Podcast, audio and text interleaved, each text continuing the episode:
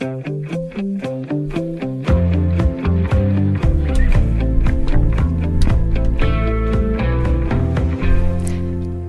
står i kø foran byggemarkedet for at købe brænde til vinteren. Temperaturen skrues ned i offentlige bygninger, og flere private virksomheder har annonceret, at de sparer julelysene væk i år. Samtidig hører vi om små butikker som bager og blomsterbutikker, som allerede har givet op over for de stigende el- og gaspriser. De kan simpelthen ikke længere betale deres regninger og har drejet nøglen om eller er tæt på det. Ja, konsekvenserne af de stigende energipriser er til at tage at føle på. Også for den almindelige dansker, der i nogle tilfælde skal have flere tusind ekstra kroner op af lommen om måneden. Så her i løbet af den kommende times tid vil vi se nærmere på, hvad det er for en vinter, vi går i møde, og hvad vi kan gøre for at komme bedst muligt igennem. Du lytter til Erhvervsmagasinet Selskabet på Radio fire. Jeg hedder Stine Lynghardt, og erhvervskommentator Jens Christian Hansen er her selvfølgelig også. Hej Jens Christian. Hej. Det ligner altså en både koldere, mørkere og dyrere vinter. Lidt deprimerende, umiddelbart. Altså nu er jeg den type, der hader vinter. Sådan helt generelt, uanset om det er krise eller ikke er krise. Men, øh, altså... Hvis man skal se lidt lys i det der mørke, så vil jeg sige, at lidt modstand gør altså ikke så meget. Det kan måske få os til at tænke lidt mere om livet. Det bliver sådan lidt øh, filosofisk og, og, og svævende, men vi har jo taget alt for givet i de sidste mange år. Det kan vi vende meget øh, mere øh, tilbage til. Men altså hen over vinteren, øh, skru ned, luk af øh, og spar, og så øh, kommer vi nok igennem det. Det går nok det hele, Stine. Ej, det er jeg glad for, du siger, Jens Christian. Men, øh, det, jeg, og jeg er glad for, at du prøver at bringe lidt lys ind i mørket. Ja. Men hvordan tænker du, at vi både som privatpersoner og som virksomheder kommer bedst muligt igennem? Jamen, jeg tror også, vi kommer til at stå lidt mere sammen og sådan noget. Nu har vi jo fælles øh, ydre fjender, kan du sige, hvis man kan sige det sådan. Altså, vi så det lidt med corona. Det var en hård tid, og måske var det en hård tid for de unge. Altså, for mig personligt, altså... var det jo ikke en speciel hård tid, det må jeg bare sige. Øh, fordi øh, der, der var tid nok, og øh, øh, samfundet kom lidt ned i gear og sådan noget, ikke? Selvfølgelig talte vi de store problemer op, men, men altså, ro på nu. Øh, der har været større krise tidligere. Så vi skal måske igen have det her ord samfundssind op af hatten, som ja, statsministeren introducerede øh... i forbindelse med coronapandemien. Ja, og vi begynder at snakke lidt sammen, og øh, altså, vi har jo været... alle sammen, mig selv inklusive, at vi skulle have, hvad skal man sige, større boliger, større biler. Altså vi har... Og det, det bliver jo lidt gammelflippet, ikke? Men lad os kigge lidt på de nære ting. Det gør vi. Og vi taler mere om, hvordan der spares på energien i både offentlige bygninger og private virksomheder og rundt omkring i de danske hjem senere i udsendelsen. Og så skal vi også se på, hvad det betyder, at renten har taget et historisk hop. Vi vender begge dele sammen med vores erhvervspanel, som udover Jens Christian består af to gæster, og de er i dag Heidi Bang, som er medlem af Folketinget for Venstre. Hej Heidi. Hej. Du er blandt andet boligordfører og medlem af Erhvervsudvalget. Og så har vi også besøg af Henrik Stenmann. Hej Henrik. Goddag. Du er stifter og administrerende direktør i det digitale bureau I I H Nordic. Eller spørgsmålet er, om du stadig er direktør? For i løbet af året har vi jo fulgt med i jeres jagt på en ny direktør, mm. fordi du har valgt at træde tilbage og gå i bestyrelsen i stedet. Hvordan er det gået med at finde din afløser? Jamen jeg tror det faktisk, det, det lykkes nu. Så fra første oktober, så er det Lars Skuldbrandsen, som øh, bliver ny øh, direktør i I I H Nordic. Men det har jo ikke været en helt så lige til proces, fordi hvis jeg ikke husker meget galt, så var det faktisk før jul, du annoncerede, at du stoppede. Er det ikke rigtigt? Og det, og det, er faktisk, det var i faktisk uge toogfyrre sidste år. Øhm, så det, det er lige nøjagtigt et år siden, vi klapper op. Det har været en lang proces, øhm, og, og der er ingen tvivl om, at hele med, med vores øh, fire dages arbejdsuge og arbejde anderledes osv., det har... Det har gjort det svært at finde den rette kandidat, men det har vi fundet nu. Og det skulle man ellers tænke jo var attraktivt for mange. Ja, og, og nu ved jeg godt, at vi taler utrolig meget om ligestilling og så videre, men jeg kan sige, at der har ikke været en eneste kvindelig kandidat, der har søgt, og det er jeg meget skudt for faktisk, øh, at der ikke har været. Men jeg tror også, at det har været provokerende, hvis der er noget af det, der har set for perfekt ud, og, og at vi ønsker at, at vækste. Det har måske været, øh, jeg ved det ikke. Men har I, selv været, har I selv været udfarende, Henrik, hvis jeg nu skal provokere dig lidt med hensyn til at se efter kvinder? Altså, I har slået det op, og så skulle man søge. Altså, kunne, kunne I jo ikke også selv være lidt, uh, lidt udfarende i at kigge efter? Jamen, vi har faktisk været ret, været ret ude at prik mange kvinder på, på skuldrene, øh, men, men, men det har været, hvor så har det været i corporate virksomheder, øh, så er det u- usikkerheden, og da øh, krigen i Ukra- Ukraine kom, der var der faktisk flere kvinder, der sagde, nej, det, det, det bliver lige for usikkert nok til, øh, at jeg er parat til at rive øh, tilflykkerne op og, og prøve noget andet. Heidi, har du nogle forslag til, hvad de kunne gøre for at, at kunne have tiltrukket flere kvinder til den her stilling? Jamen altså nu, nu udover at jeg, jeg sidder der og er boligordfører i Venstre så, og, og medlem af erhvervsudvalget, så er jeg jo også formand for ligestilling, så derfor så er det der jo noget, der, der tit uh, dukker op. Uh, og jeg er sådan set ikke uh, i tvivl om, at I har gjort en masse, for jeg hører jo jeg hører det, du siger mm. uh, mange steder fra. Men noget af det, som, uh, som der også bliver talsat tit, det er det her med, hvordan ser de jobopslag ud? Altså får man talt ind i den måde, som... som måske skal man sige, er rettet mod ikke bare et, et, et, et hankøn, ja, men også et hunkøn. Ja, ja. Øh, og, og det er jo i hvert fald noget af det, man som virksomhed kan prøve at kigge lidt ind i. Er der en måde, hvor vi kan formulere den bid bedre? Ikke? Men man kan sige, når I har rakt ud, så, så har I jo ligesom prøvet at i hvert fald være meget, meget direkte. Ja, og de, de tech-kvinder, der, der, der også er. Mm. Øh, men, men, og jeg tror egentlig, jeg tror egentlig også, det, jeg tror, der, det, det er egentlig...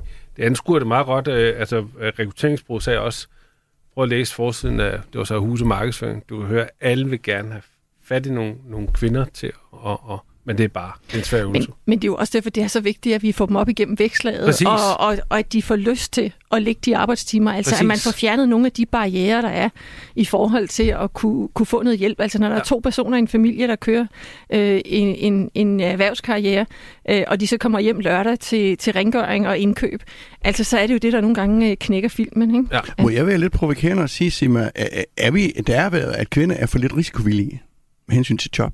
Nej, det tror jeg overhovedet ikke passer. Det har ikke noget med det Ej, at gøre. Nej, det tror jeg ikke. Jeg tror, altså, det tror jeg ikke, det er det, der ligger i det. Jeg tror, jeg tror, når man ser på det... Jeg har selv været skeptisk, dengang jeg første gang stødte på det her med, øh, altså, hvordan man formulerer jobopslag. Men, øh, men altså, man kan jo se, at det gør en forskel. Øh, om, Hvad skal om, der man... stå for, at det tiltrækker kvinderne? Jamen, det kommer jo an på jobbet, men jeg tror, at den helt store udfordring for, for, for dig, Henrik, og jeres virksomhed, det er jo, at I er inden for en branche, hvor at, at rekrutteringsgrundlaget ikke er så stort. Og det, det starter jo allerede på uddannelsesinstitutionerne. Det starter jo med, mm. at, at flere kvinder får lyst til at læse øh, nogle af de uddannelser, der, mm. der giver den basis for, at man kan lave en karrierevej den vej. Og der er faktisk en positiv historie der. Det er, at jeg har læst, at øh, på, på nogle af de her tech-uddannelser, der har man det største optag i år øh, nogensinde af, af kvinder. Det er stadigvæk øh, et godt stykke under halvdelen, men, men det er da i hvert fald øh, et stykke i en positiv retning, og der håber jeg også, at man får talt mere ind i, hvad det er, de uddannelser reelt er. Altså jeg kan jo huske selv, og det er jo så tilbage i Rud og Kongens tid, men, men jeg kan huske selv, at ingeniører, det var sådan noget lidt støvet noget. Jeg ville da ønske, at nogen, der havde fortalt mig, at det er en enorm, et enormt kreativt arbejde, øh, der giver nogle fantastiske jobmuligheder. Øh, så de historier skal vi måske også være bedre til at få kommunikeret videre ud. Så der kan altså være flere kvinder på vej i fremtiden, men tillykke, uanset jo, hvad, i hvert fald med, at det nu er lykkedes at finde din afløser. Henrik, velkommen til Skældselskabet til jer begge to.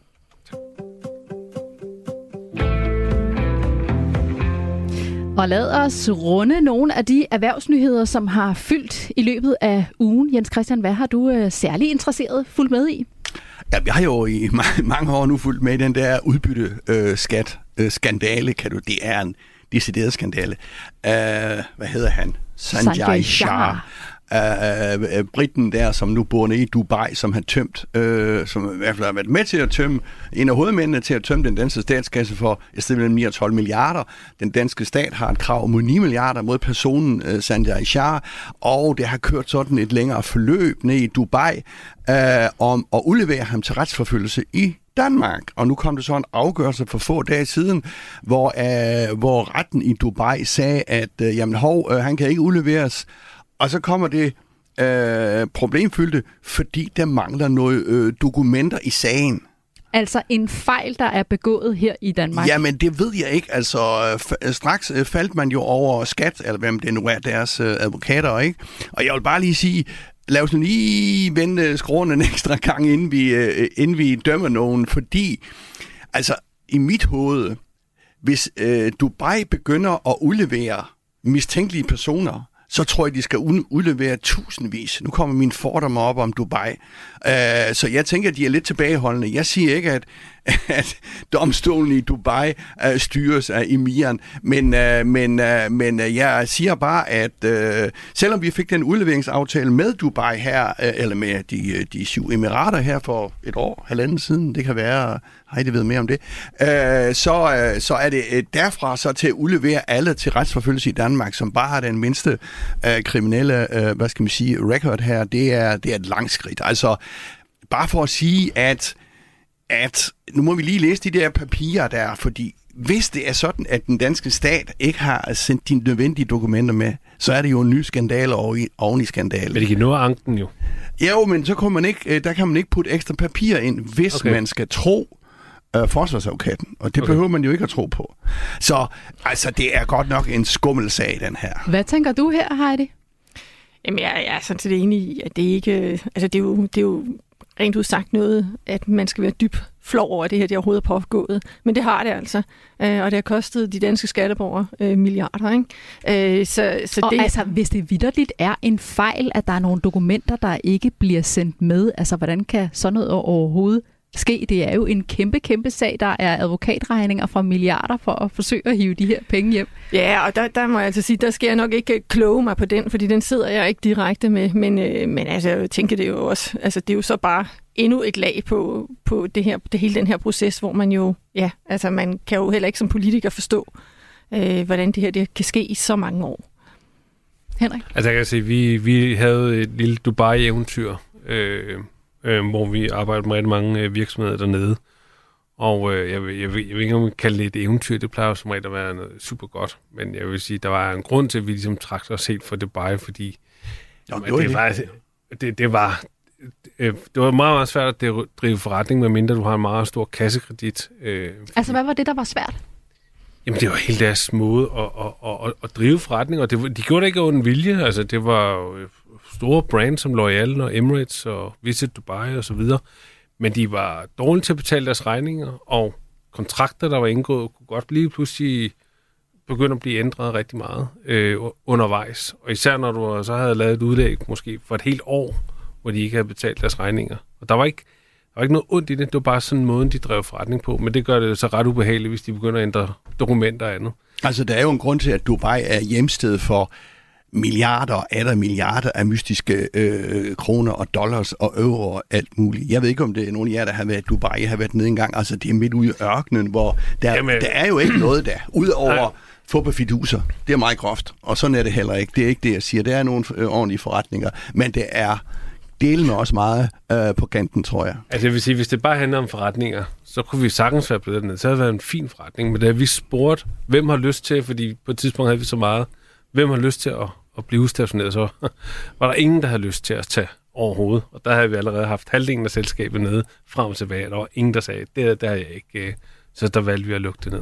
Så der er altså mange lag i denne her historie, og jeg tænker heller ikke, at det sidste punktum er sat endnu. Heidi, hvad har du øh, lagt mærke til i nyhedsbilledet? Jamen, øh, nu startede Jens Christian jo med at, at ligesom tale hele den her økonomiske krise sådan lidt beroligende ned, at, og sådan har jeg det nok ikke øh, rigtigt i øjeblikket. Altså, jeg synes jo, at øh, vi, vi vågner op til den ene dårlige nyhed efter den anden, og det er jo, der er jo ikke, øh, altså, der er jo ikke tvivl om, at vi har en energikrise, som jo rammer på en måde, vi øh, simpelthen nærmest ikke har prøvet siden halvfjerdserne. Men det, jeg egentlig synes, vi skal kigge ind i, det er jo de tyske tal, der er kommet, og den øh, risiko, øh, det giver for, at det slår igennem på de danske virksomheder, der eksporterer til det tyske marked, som er et af vores største, øh, og hvad det kan give i forhold til vores beskæftigelse, fordi så begynder det altså at ramme øh, ret hårdt ind i dansk økonomi. Hvad er det, du spotter i de tyske tal? Jamen, det er jo, at der kommer nogle tal, der minder om det, vi så ved finanskrisen, øh, og sker det, så, så må vi bare konstatere, at det er et af vores største eksportmarkeder, øh, og, og det har stor betydning for øh, vores beskæftigelse på, på de virksomheder, der eksporterer dertil. Så det er altså også noget, der kan få betydning for os. Vi runder af hos dig, Henrik. Ja, jamen det er Dansk Erhverv, der er kommet med øh, e-handelsanalysen for øh, første halvår tyve toogtyve, som viser, at øh, der har været en lille nedgang, øh, sådan ordentligt set, men, men hvis man dykker ned i tallene, så kan man faktisk se, at der er en lidt større nedgang øh, i udvalgte brancher. Altså er vi simpelthen, vi handler mindre på nettet, end vi ja, har gjort vi, før? Ja, vi, vi, vi har savnet at komme tilbage til forretninger øh, og handle øh, fysisk. Og øh, til gengæld kan vi se sådan noget som rejser, øh, øh, oplevelser og andet. Det er til gengæld i fremgang, øh, fremgang men hvor andre områder, øh, der, der, der, er en vis, der er en lille tilbagegang at spore. Det er også forventeligt, for der var vi nærmest lukket inden. Øh, men det fortæller i hvert fald, at der for nuværende er måske sat lige et punktum for, for den vækst, og der er altså e-handelshops, som vi også oplever, der, der, der, der, der, der oplever desværre en, en tilbagegang. Så det er altså på vej nedad. Tak for ugens nyhedsoverblik. Vi er i fuld gang med erhvervsmagasinet Selskabet på Radio fire. I studiet er erhvervskommentator Jens Christian Hansen, Heidi Bang fra Venstre og Henrik Stenmann fra det digitale bureau I I H Nordic. Og jeg hedder Stine Lynghardt. Det blev en historisk dag for både europæisk og dansk økonomi, da den europæiske centralbank torsdag hævede renten med nul komma syvoghalvfems procentpoint, og kort efter fulgte den danske nationalbank trop og hævede sin rente tilsvarende. Det er en god nyhed for de danskere, som var trætte af at skulle betale for at have større beløb stående på bankkontoen, for nu fjerner flere af bankerne de negative renter, som de har opkrævet fra kunderne. Og så kan en højere rente også være med til at lægge en dæmper på de store prisstigninger, som vi alle sammen oplever. Men til gengæld betyder den højere rente også, at det bliver dyrere at låne penge, og det er noget, der kan mærkes på pengepunkten, hvis man for eksempel er boligejer eller har lånt penge til en bil. Jens Christian, prøv lige at fortælle lidt mere om det her rentehop. Hvorfor er det, at det beskrives som historisk? Det er fordi, at vi første gang har fået følelser ind i sådan noget som rente og rentemarginal. Det må Tænk du lige forklare. Sig, ja, ja, ja. Men der skete jo det, at vi fik jo historisk negativ rente. Altså, jeg tror ikke, det står i nogen lærebøger, at øh, du har negativ rente, du skal betale for at have penge stående i banken. Og frygten var jo, at vi alle sammen tog penge ud af banken, og man syede dem ind af madrassen og røverier, og der var mange frygtscenarier. Øh, og det er også et mystisk scenarie, at du får penge for lån og skal betale penge øh, for at have indskud. Så det var et historisk øh, skifte Øh, over de sidste par år. Nu er vi så tilbage ved normalen, vil jeg sige, eller på vej tilbage til normalen, fordi renten skal selvfølgelig være nogle procent, eller tre, eller fire, eller fem, lidt afhængig af konjunkturerne. Øh, så, så, så det har været helt, helt, helt øh, usædvanligt. Og når man taler om, at det er historisk, så er det fordi, det tager så stort et hop, som det gør nu, eller hvad? Ja, også det. Øh, også det. Men det er også det, som de kloge økonomhoveder øh, snakker om. Altså, vi har jo været udsat for et historisk finansielt eksperiment. Altså, de store centralbanker rundt i verden har pumpet penge ud for at holde, holde den gående over de sidste par år. Og det har skabt nogle, måske, det må vi se over de næste par år, nogle ubalancer, fordi der kommer jo kunstige penge ud. Og det vil sige, at renten presses helt ned under nul, som den har været de sidste tre, fire, fem år. Så, så, og, og, og, og, og, og så kommer den europæiske centralbank og hæver den af to gange først nul komma fem og nul komma syvoghalvfems. Og ja, det er relativt meget. De skal styre inflationen, E C B, som det hedder nede i Frankfurt. Det har de ikke været så gode til. Inflationen brager afsted. De er kommet lidt sent i gang. Det kan vi sige nu, øh, bagefter, hvor vi alle sammen er klogere. Men det er sådan set derfor, det kommer nogle store hop, og det kommer til at virke meget dramatisk. Og hvad er det, det hjælper i forhold til inflationen, at man sætter renten op? Ja, det er jo, at, øh, at øh, vi køber mindre, at efterspørgselen falder. Uh, og det vil sige, at uh, priserne alt andet lige uh, skulle falde også. Altså jo mindre benzin og olie og uh, ting, vi køber, jamen hvis ellers markederne virker, mm. så skulle det jo falde øh, i pris. Øh, så så øh, tanken er jo at presse den inflation ned. Inflation er noget skidt, øh, hvis den er for høj. Den er skidt, hvis den er for lav. Ja. Den skal helst være en to til tre procent, fordi hvis den nu er høj, altså lønmodtagere, vi lønmodtagere, vi skal jo have mere i løn for at betale de samme varer. Så hvis du først kommer ud i en stigende pris og stigende lønninger, så øh, er vi tilbage i Uh, det kan Heidi som politiker sikkert huske i halvfjerdserne og firserne, hvor det ikke var særlig godt. Altså, jeg var ikke, poli- jeg var ikke politiker var ikke dengang, politiker. men, men, men jeg, var, jeg, blev, jeg er født i tooghalvfjerds, så det er omsløret. Men, men, men det er jo rigtigt, altså jeg tror, vi kan alle sammen, øh, der kommer sådan fra min overgang i huset, vores forældre altså, har talt meget om den periode der, hvor hård den var, øh, og hvordan man ligesom øh, tænkte besparelser, men, men mange af vores forældre, altså også er det omkring de halvtreds, jamen vi har jo så også forældre, der har, op, altså, der har oplevet efterkrigstiden.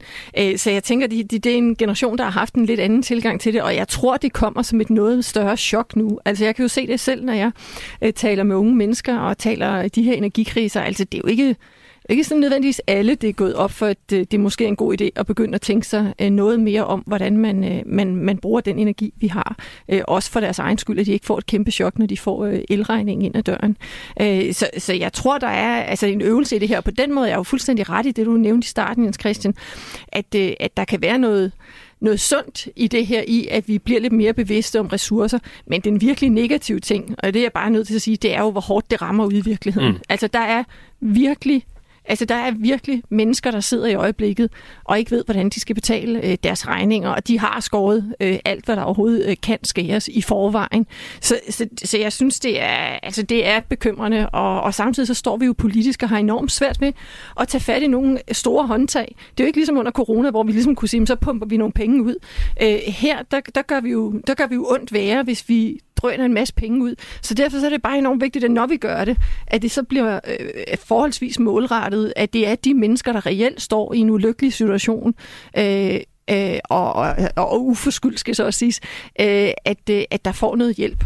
Hvis Men... jeg lige må bare lige tilføje en enkelt ting, øh, fordi det er jo rigtigt, hvad du siger, Heidi, mm. og jeg er jo selvfølgelig enig med dig, og det kan blive meget dramatisk. Ting går jo op og ned, ja, det skal mm. vi jo så bare lige huske. Mm. Og så vil jeg bare lige sige, det værste, eller hvad skal man sige, en ting, der virkelig, virkelig er skidt, øh, mm. det er jo, hvis arbejdsløsheden begynder at stige mm. voldsomt. Uh, henover, uh, altså tilbage til fire, fem, seks, syv, otte procent. Altså, så går det for alvor galt i hvert fald. Jo, men altså, vi begynder jo at se det i byggeriet, øh, at der, der er nogle tegn på, at der ikke kommer de øh, ordre ind, ikke? Og man ser jo også virksomheder, der nu begynder at skubbe, hvad skal man sige, investeringer, som, øh, som, som de ellers måske ville have taget nu. Det skubber man lidt ud i fremtiden, og det er jo nok klogt. Altså, det er jo det, vi alle sammen gør. Det er jo også det, vi ser på salgstallene mm. og på, på nethandlen og alle de her ting. Det er jo, at vi alle sammen sidder og tænker, ah, måske, måske skulle jeg lige vende øh, skroen, ikke? Og lige pludselig så handler vi et helt andet øh, kaffemærke, end vi plejer, fordi at at det, det, det, der er et andet et på tilbud. Øh, også selvom vores økonomi måske ikke helt gør, at vi behøver at tænke så meget over det. Så der sker jo også en eller anden, ja, sådan en masse psykose, kan man næsten kalde det, hvor vi alle sammen bliver meget måske på, mere påpasselige, og det er så selvforstærkende.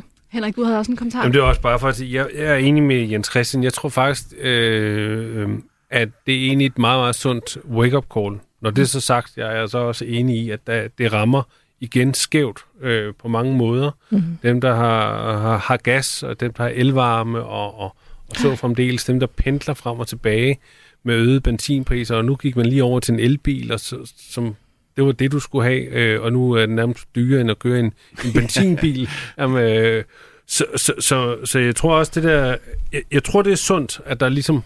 Men, men, men jeg håber ikke, at det er, sådan en, det er noget, der kommer til at vare lang tid, og jeg tror ikke, vi kan sammenligne hverken halvfjerdserne med den viden, vi har nu. Jeg tror, vi kommer til at mærke et, et, et, et, et ordentligt brag, og så tror jeg, vi kommer hurtigt videre. Hvordan tænker du, den her situation adskiller sig fra halvfjerdserne? Jamen, og noget af det, vi også kan tale lidt om, det er, at bankerne er mere vel, velpolstrede, virksomhederne er mere velpolstrede, data tilgængelige er, er væsentligt mere tilgængeligt, hvor man bedre kan navigere og træffe de rette beslutninger. Inden her udsendelsen, der var jeg lige inde og kigge på over to hundrede forskellige ord om alt lige fra R K I, konkurs og andet, hvad folk søger på i Google. Og, øh, øh, og det ved vi øh, fra, fra det, vi arbejder med, at der kan vi se, at der er en, en årsag sammenhæng. Og den er altså, øh, selvom medierne skriver meget, så har vi altså ikke set noget, der, der sådan R K I og konkurs og likviditetsproblemer osv., den er altså ikke stigende øh, sådan voldsomt. Altså, hvad tænker vi, du det udtryk for? Jamen det er, at, at, at vi, vi går alle sammen og har den her dommedagsprofitet. Øh, øh, og, øh, og, og det er også fair, for der kommer nogen, og nu kommer der en, en, en vinter og så videre. Men, men, men der, det er ikke rigtig slået igennem nu. Øh, men det kommer. Vi skal det, lige have Jens Christian ja. her. Ja. Nå, jamen jeg altså, øh, vil bare lige supplere lidt det. Altså, hvad er forskel? Man kan jo aldrig sammenligne tidligere kriser, og så alligevel lidt måske. Altså, finanskrisen, hvis vi tager den som den sidste der i starten nullerne, var jo kendetegn ved at være en voldsomt gearet øh, tid. Altså, alle lånte penge til at købe to, tre, fire huse i investeringsøje med. Øh, så, øh, øh, hvad skal man sige... I modsætning til i dag, hvor øh, øh, Henrik var lidt inde på det, altså virksomhederne har masser af penge, rigtige menneskepenge, personer har rigtige menneskepenge. Jeg tror, vi har tusind milliarder stående i bankerne. Øh, øh, virksomhederne har fire hundrede og halvfjerds milliarder. Så bufferne, hvis du kan sige det sådan, bufferne er større end sidst til at modsvare de stød, kan du sige. Og helt kort, altså vi kan, vi kan vel godt se, at renten også bliver hævet yderligere endnu. Ja, ja, ja, ja. Den kommer til at stige endnu mere, helt sikkert. Men vi må se, hvad der sker. Lige nu er renten hos Nationalbanken den højeste i elleve år. Når vi vender tilbage efter nyhederne, skal vi tale om den vinter, vi går i møde, for det kan gå hen og blive rigtig dyrt at varme huset op og tænde for vaskemaskinen derhjemme. Men også ude i virksomheden krasser energikrisen. Flere små virksomheder har allerede drejet nøglen om, fordi de ikke kan betale for deres energiregninger. Så der skal spares, hvor der spares kan, også i de offentlige bygninger og på julebelysningen. Lidt med om lidt her på Radio fire.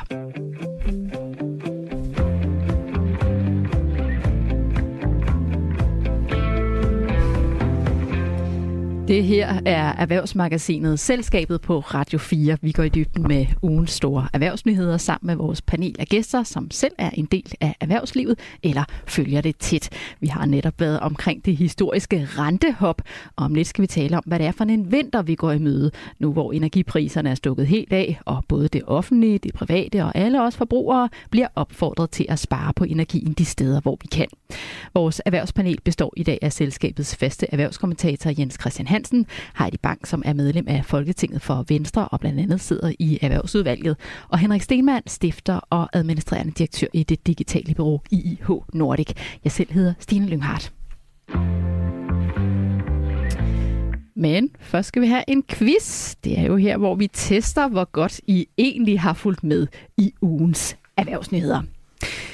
I er som altid delt op i to hold. Det er gæsterne mod erhvervskommentatoren, så Heidi og Henrik er på hold sammen, og I har mulighed for at lufte jeres overvejelser over for hinanden, inden I svarer. Og jeg kan tilføje, at begge hold har mulighed for at bringe sig foran i dag. Stillingen er nemlig uafgjort tre tre. I dagens quiz skal I gætte navnet på en person, som netop har sagt sit job op for at gå nye veje. Det er en person, som udtaler dette i en pressemeddelelse.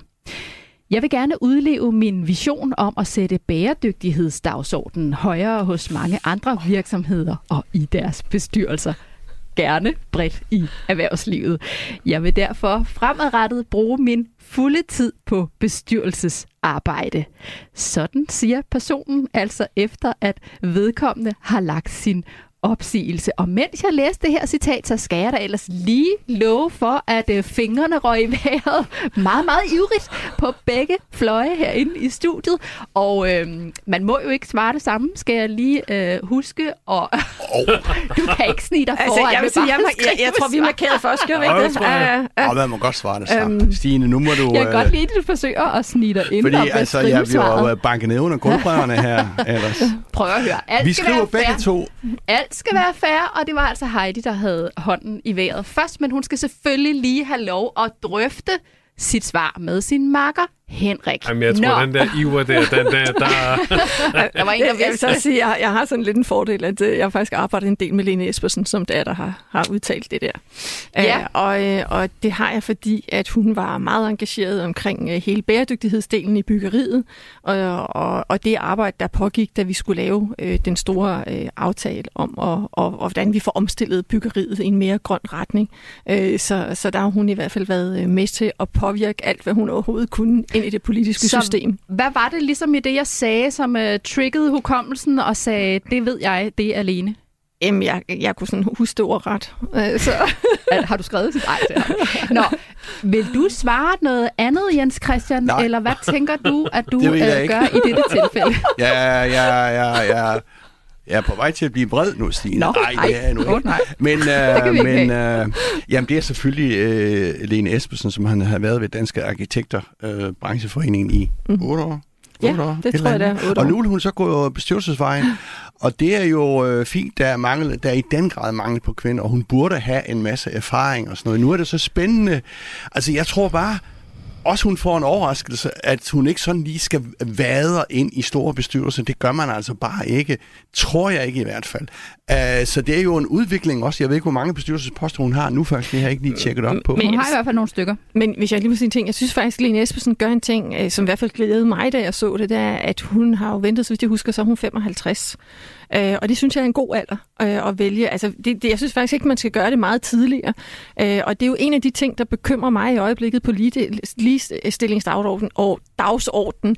Det er, at vi ser, øh, synes jeg, måske lidt for mange kvinder, som fordi, at de er så attraktive i forhold til bestyrelsesarbejde, forlader deres C E O-stillinger eller gode stillinger og højt placeret i virksomhederne for tidligt. For jeg mener jo også, at det er utrolig vigtigt, at de er som, altså som forbilleder ude i virksomhederne. Og så er jeg bare også bange for, at de den anden ende bliver for lidt relevante i bestyrelsesarbejdet. Altså de for tidligt brænder deres lys ud. Så det er i hvert fald sådan en bekymring. Så jeg, jeg synes, det er rigtig godt, at når hun så vælger at gøre det, at hun har ventet til, hun er ramt den alder. Jeg tror bare, det bliver svært, og vi har jo snakket tidligere om øh, øh, politikere, der mm. kommer ud dels i, i, mm. i, øh, i rigtige jobs, har jeg nær sagt, det var nu ikke øh, sådan men, men altså ude i erhvervslivet og, og, og, og i bestyrelsesarbejde, ikke? Og det viser sig bare, at øh, der har været en masse eksempler, en hel del dårlige eksempler, øh, behøver vi ikke gå ind på her, og forholdsvis få gode eksempler på politikere, der går ud i sådan nogle jobs. Nu er Lene Espersen jo ikke politiker mere, og hun har de der otte år under motorhjelmen, kan du sige, som øh, øh, i erhvervslivet, ikke? Så det kan være, at hun er bedre forberedt. Det håber jeg, hun er, fordi det er et spring at, at, at, at komme fra, fra borgen og, og ud i erhvervslivet. Og nu er det jo meget interessant, fordi nu har I talt en hel masse om Lene Espersen. Tænk, hvis nu det ikke var det rigtige svar. Det er jo faktisk ikke afsluttet endnu. Nå. Prøv at høre, vi hører ikke trækninger. Det er det rigtige svar. Det er Lene Espersen, øh, tidligere minister og formand for Konservative, som nu forlader posten som administrerende direktør i Danske Arkitektvirksomheder for at øh, bruge sin fulde tid på bestyrelsesarbejder. Som jeg også har været inde på, så ser vi jo med jævne mellemrum toppolitikere stoppe for at gå over i det private erhvervsliv. Vi har senest set Nick Hækkerup gå fra at være socialdemokratisk justitsminister til at blive direktør for Bryggeriforeningen, og tidligere Venstre toppolitiker Christian Jensen blive direktør for erhvervsorganisationen Green Power Danmark. Heidi, hvad tænker du, at man som politiker, nu siger Jens Christian, at det er med mere eller mindre succes, nu er det ikke lige på, på præcis de her personer, vi nævner her, men mere generelt. Hvad tænker du, at, at man som politiker kan bidrage med i det private erhvervsliv? Jeg synes, det kommer jo også lidt ind på, hvad baggrund man kommer med, og hvad man har bestredet øh, i det politiske liv, om man... Øh, Altså om man har en, en mange, mangeårig karriere, måske sådan kommet ud af det ungdomspolitiske, og, og ligesom har hele sin, sin baggrund der, og sidde som minister, hvad, hvad de nu har. Øh, eller om man kommer med en erhvervsbaggrund, øh, er nogle år i politik, og så kommer ud igen. Øh, så, så jeg tror, det er sådan meget, meget individuelt, men ikke fordi jeg er uenig i øh, det, som Jens Christian siger, i forhold til, at, øh, at det ikke er så nemt, som man skulle tro. Altså, jeg kan jo godt undre mig lidt over, at, øh, at det er, faktisk er så svært, som jeg ser det en gang imellem. Øh, og, og det, øhm, hvad er det, det, der er svært?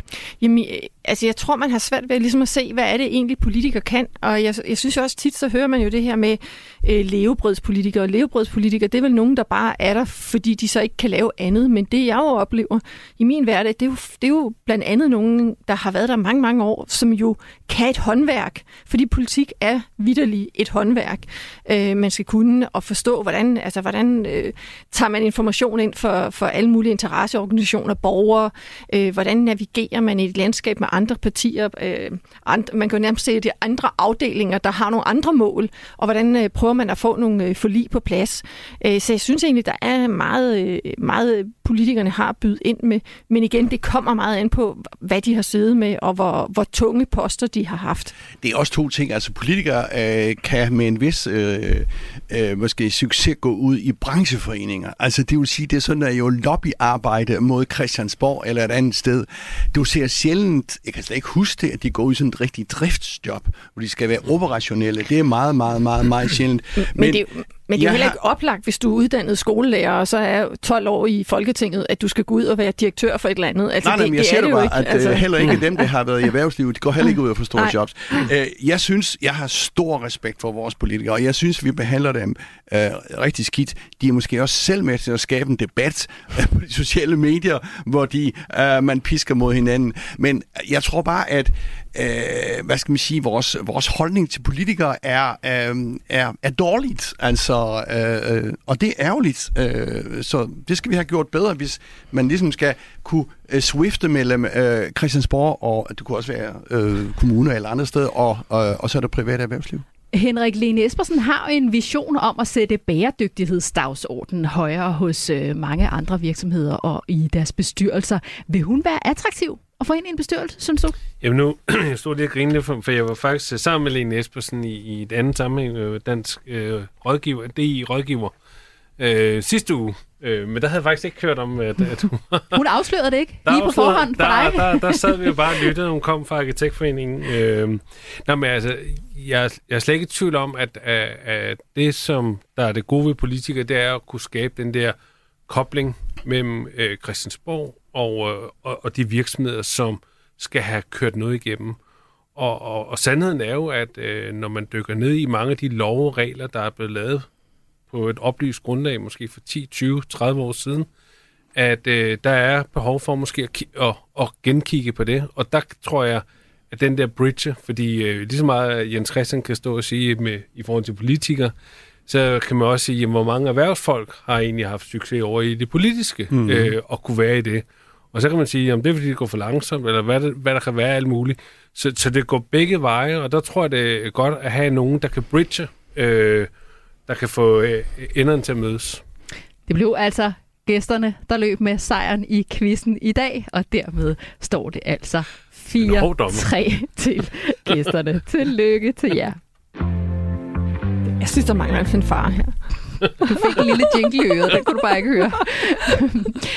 Det kan gå hen og blive en rigtig dyr vinter for os alle sammen, både hjemme i privaten og ude i virksomhederne. Familier kan få ekstra regninger på ti tusindvis af kroner, hvis energipriserne fortsætter med at være så høje. Særligt slemt er det for dem, der varmer op med gas, men også elregningerne er vokset markant.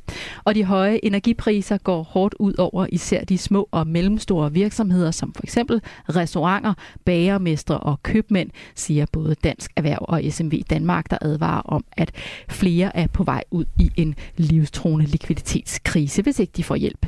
Og vi har faktisk allerede set de første drejenøglen om.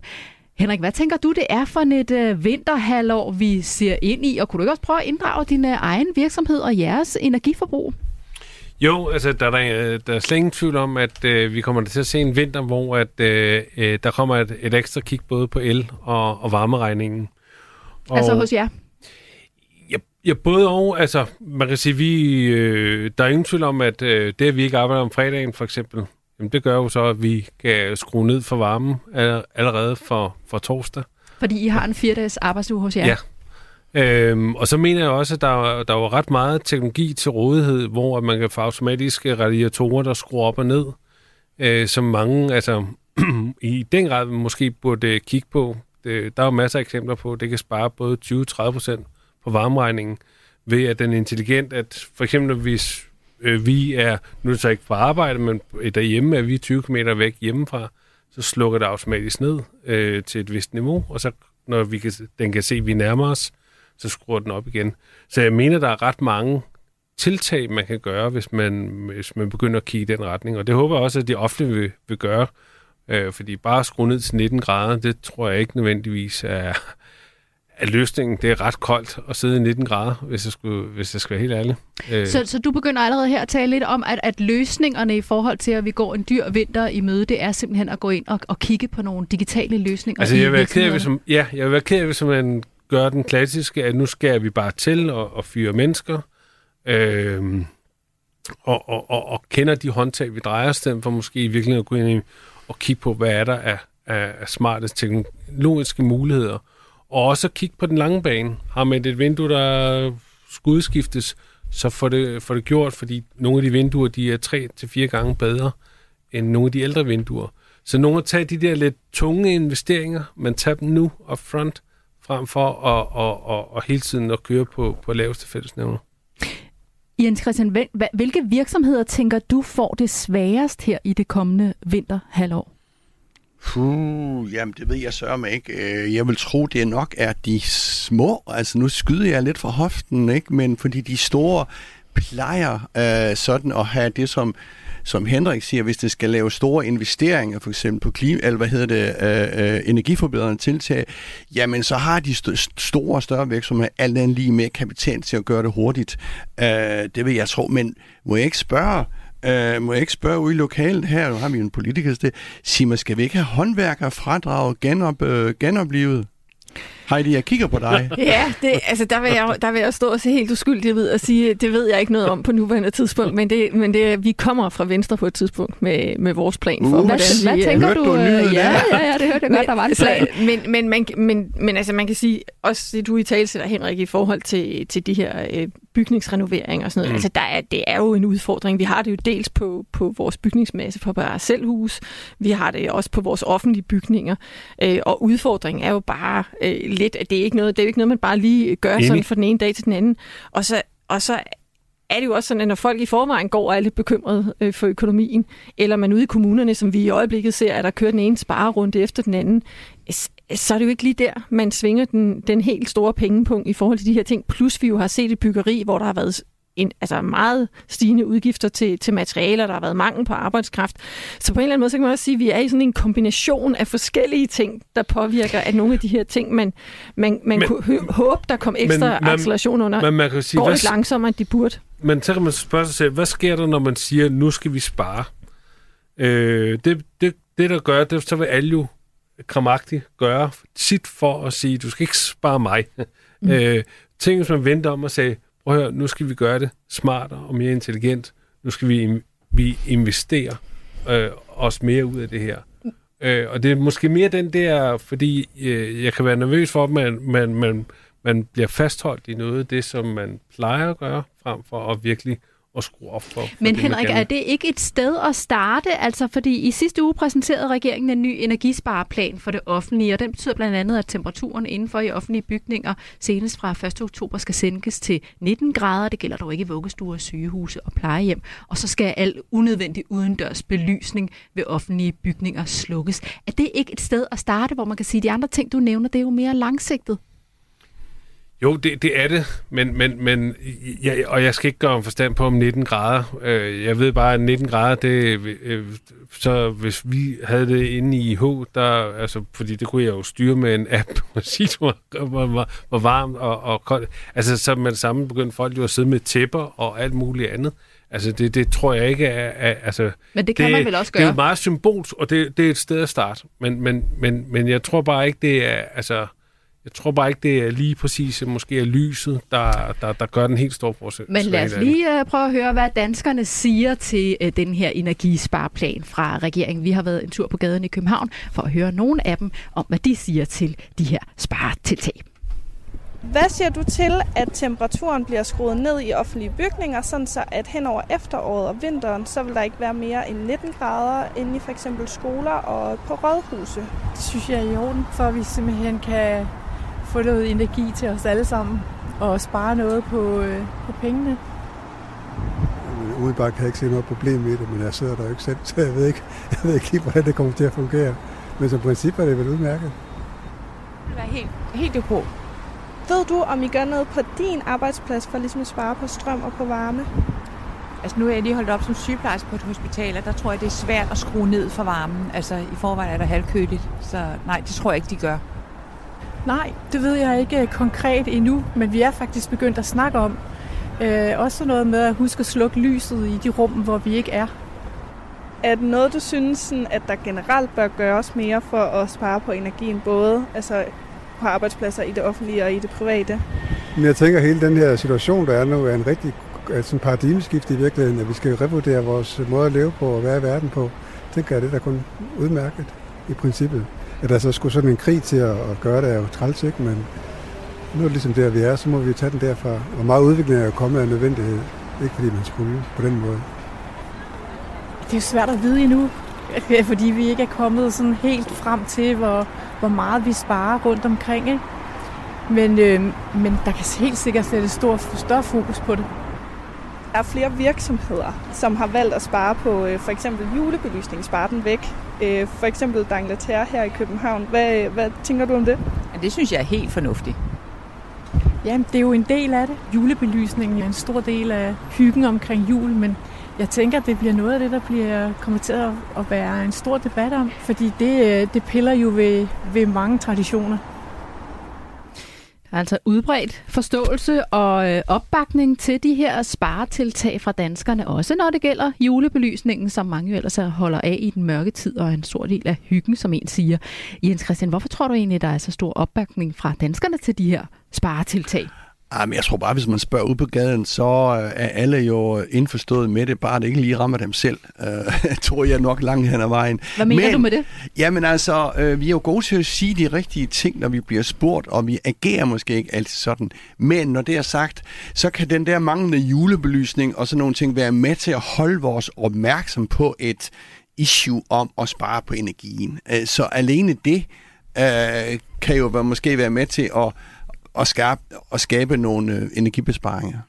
Altså, så du tror, at når, når det kommer til, at man rent faktisk sænker temperaturen i, i, i bygningerne, så vil der måske ikke være den samme opbakning, eller hvad, tænker du? Nej, det tror jeg ikke lidt. Øh, nu kan du se hen på sygeplejersken der, og øh, det tror jeg, at hun er fuldstændig ret i. Altså, kan man på et hospital øh, sænke den? Det, det gør det, man jo så heller ikke på hospitalet. Og det gør man så heller ikke. Men det er bare for at sige, at jeg tror, der er mange, der siger, okay, jamen, øh, jeg sidder her, og jeg skal ikke lige ramme sig det der.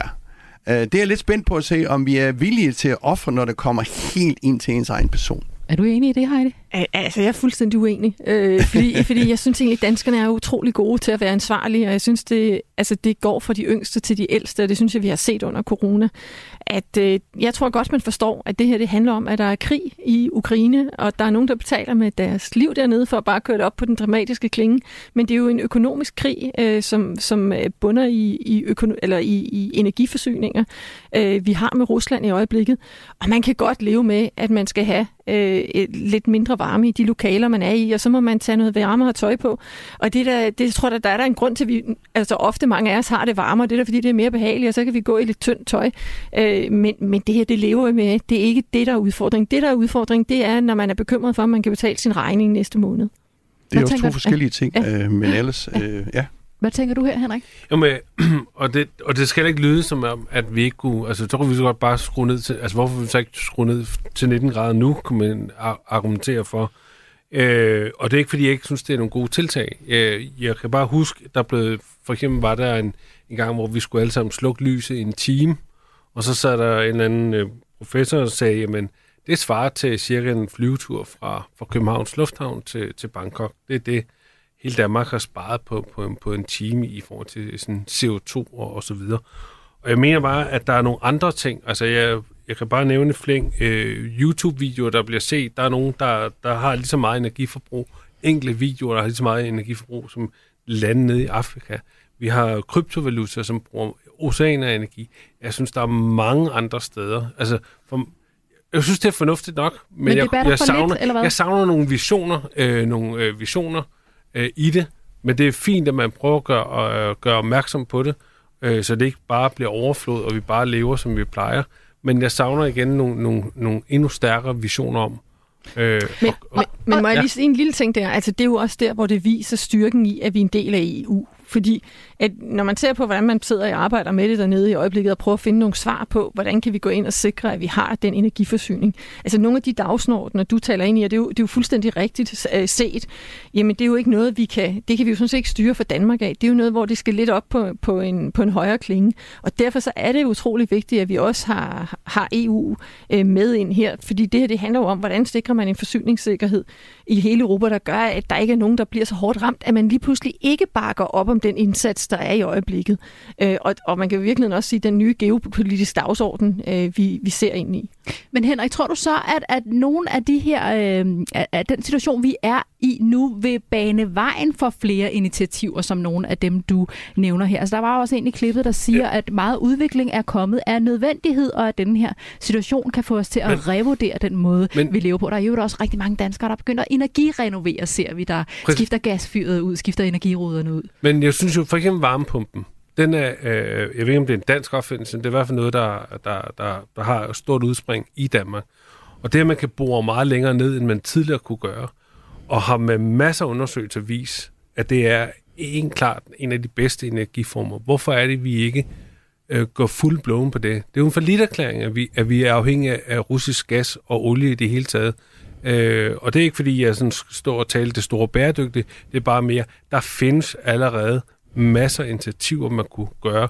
Vi, heller ikke snakke, vi tør heller ikke snakke om atomkraft. Øh, nu er vi et vindmølleproducerende land, så vi er nok ikke øh, lyst til det, og det vil nok heller ikke være sådan politisk med Vestas og Ørsted. Men, men hvornår tør vi at tage den, den, den, den snak? Fordi hvis vi snakker ren energi og, og, og, og, og megen energi, så er det her allerede. Så det er mere med, hvad, hvad, hvad er vi egentlig parat til at diskutere? Hvad holder os tilbage? I tør, I tør nu godt turde tale det andet der, øh, hvad hedder det, atomkraft. Det er jo bare fordi, nogle af de... Ikke den nuværende regering i hvert fald. Nej, men nogle af de billeder... Jamen, det er jo også fordi, nogle af de Vil billeder... Vil I gerne tale atomkraft i Venstre? Jamen, nogle af de billeder, der bliver sat af atomkraft i øjeblikket, det er jo som om, at det er et quick fix, så er det der i morgen. Altså, den, den teknologi, der bliver talt om i øjeblikket, den er jo ikke klar endnu. Altså, nej, nej, nej. Så, så det er måske også sådan lidt frisk at sige, at det kan løse udfordringen, vi står med lige nu her, når vi har noget, der måske, måske omkring tyve tredive øh, kan komme med nogle løsninger. Og så en anden ting er, at der er ingen tvivl om, at vi i Europa kommer til at have masser af atomkraft. Men Danmark er bare et andet sted, og vi, vi har nogle andre ressourcer og nogle andre muligheder. Og noget af det, vi kan gå ind og eksekvere på nu, lige nu her, det er jo vindenergi, det er solenergi. Det er også noget af det, vi har siddet og forhandlet om, både i planlovsforhandlinger og energiforhandlinger. Øh, og, og det er jo derfor, det er der, man vælger at lægge sin energi og sine kræfter for at få det udrullet. Fordi der kan vi jo lave så store mængder, at Danmark bliver dækket. Mm, øh, og, mm. og, og det er jo, altså, så det er jo mere, man vælger måske mere det sikre kort, frem for noget, hvor vi ikke ved endnu. Øh, det er jo ikke men, det. men vi har jo stadig en udfordring, at vi har vindmøller, der står, mm. øh, står stille, fordi tyskerne betaler os for, at de skal... Altså, det, det virker totalt molboagtigt, eksempelvis. Ja, enig. Øh, ja. øh, men men det, så, så der, jeg tror, der er håb forud, vil jeg sige. Det var et godt sted at slutte. Der er håb forud. Jeg kan lige tilføje, at omkring fire ud af ti boligejere allerede har energiforbedret hjemmet eller har planer om at gøre det som direkte konsekvens af de stigende energipriser. Det skriver Berlingske på baggrund af en ny undersøgelse, som ejendomsmæglerkæden Home har fået lavet. Vi er nået til vejs ende i selskabet i dag. Tak til vores gæster. Heidi Bank, medlem af Folketinget for Venstre, og Henrik Stenmann, stifter og direktør i bureauet I I H Nordic. Og tak til dig, Christian. Vi ses igen på næste onsdag. Programmet her var produceret af Beam Audio Agency for Radio fire. Tak fordi du lyttede med.